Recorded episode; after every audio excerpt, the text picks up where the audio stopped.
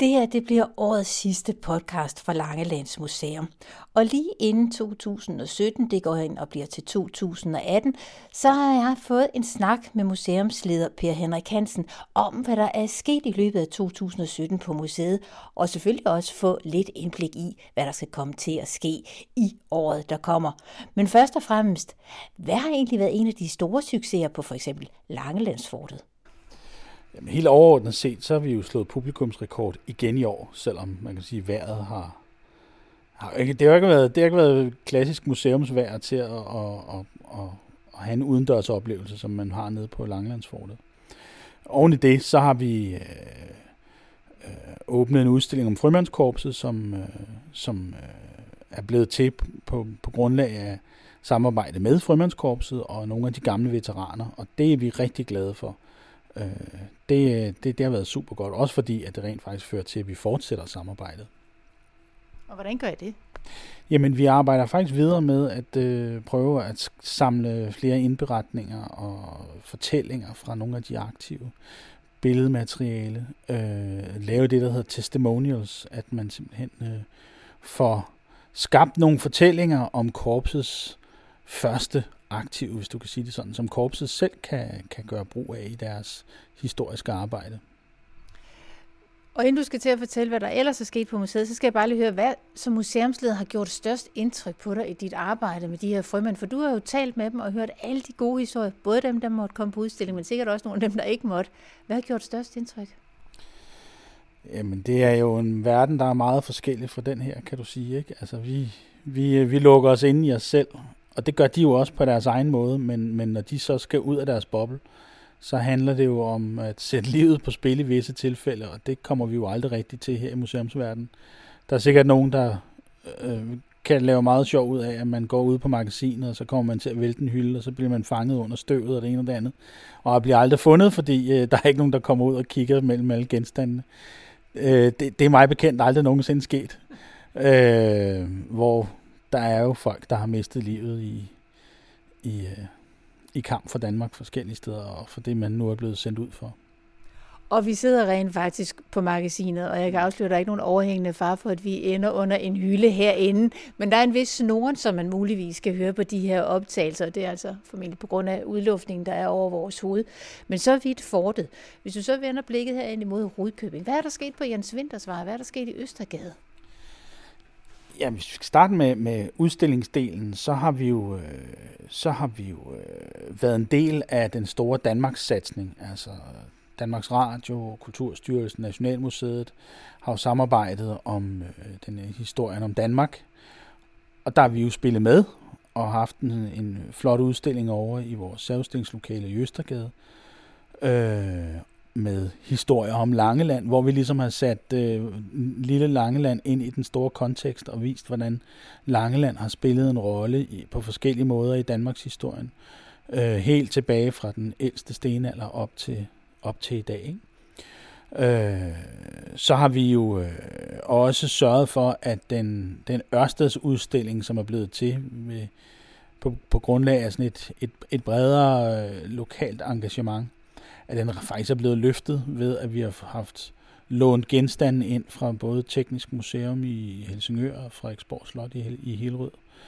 Øh, så der lige pludselig er kommet unikke Ørsteds genstande tilbage til, til Ørsteds, H.C. Ørsteds fødeby her i, i, i Rudkøbing. Ikke? Øhm, ja, så har vi jo altså vores skoletjeneste. Vi har jo samarbejdet med Svendborg Museum øh, om Museum på skoleskemaet, som projektet hedder. Vi har lavet et skoletjenesteforløb nede på Skovsgård, øh, nede på Tynemuseet dernede, og, og, og det har jo været, altså, det er jo noget, vi har været rigtig glade for. Og kan du ikke fortælle lidt om de her skoleforløb, fordi hvad går de ud på? Det er jo, noget af det er noget med, at I kommer ud til skolerne, og andet er, at skolerne kommer til jer. Hvad er det, der sker? Jamen, kort fortalt, så, så, så, øh, så skal skoleeleverne jo øh, have en, en mere alsidig hverdag, hvor de, de skal bruge, hvad skal man sige, øh, undervisningsforløbene på en anden måde, og der har vi så spillet ind med at, at lave genstandskasser og undervisningsmateriale til dem, sådan så de både hjemme kan sidde og lave nogle ting, men også at komme ud og opleve ting i vores udstillinger, eller ude i naturen for den sags skyld. Sådan så det bliver en mere, hvad skal man sige, aktiv indføring i, i historien og, og de undervisningsforløb, som, som, øh, som lovgivningen jo øh, siger, de skal igennem. Øh, og det er sådan set noget, vi vil forsøge at, at udvikle på fremadrettet, så, så det bliver sådan en, en fast del. Måske kan man lige frem lave en kulturel rygsæk hernede på Langeland, som man har så mange andre steder. Og på den måde, der lyder det jo til, at 2017 er gået på meget fornem og god vis. I har lavet en masse gode ting, og der har været udstillinger. Men end over sådan en hel masse hverdag i løbet af et år, sker der så ikke noget, der bare ikke skulle have været sket? Er der ikke et eller andet, der falder fuldstændig til jorden? Har der været noget, der er klasket derned med et brag?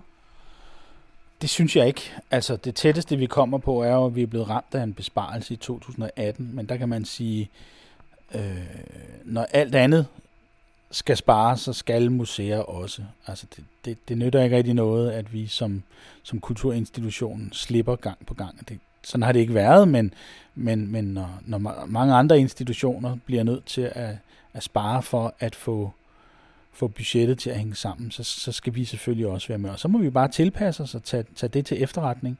Og, og så, så det er jo en del af, det, af vores grundvilkår. Vi skal bare være glade for, at vi rent faktisk har en kommune, der gerne vil støtte os og, og gøre det rigtig godt og, og ser museet som gode. Men hvor kan I spænde livrammen ind? Jamen, det, det, det, det kan man jo gøre sådan i det små her og der alle vegne, ikke? Altså, øh, øh, det kan være på, på åbningsdage, antal åbningsdage, det kan være øh, på forskellige udgifter, vi måtte have til det ene og til det andet, ikke? Øh, det, det, det, det, det skal vi nok finde ud af. Altså, det, det er jeg ikke så bekymret for.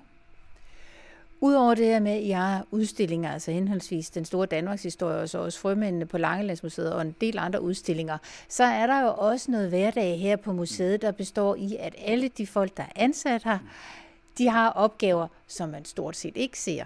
Jeg ved, at nede i Østergade, der er i gang i, at der skal, sættes, øh, der skal I have sat havehuset i stand øh, nede i, i, i haven der.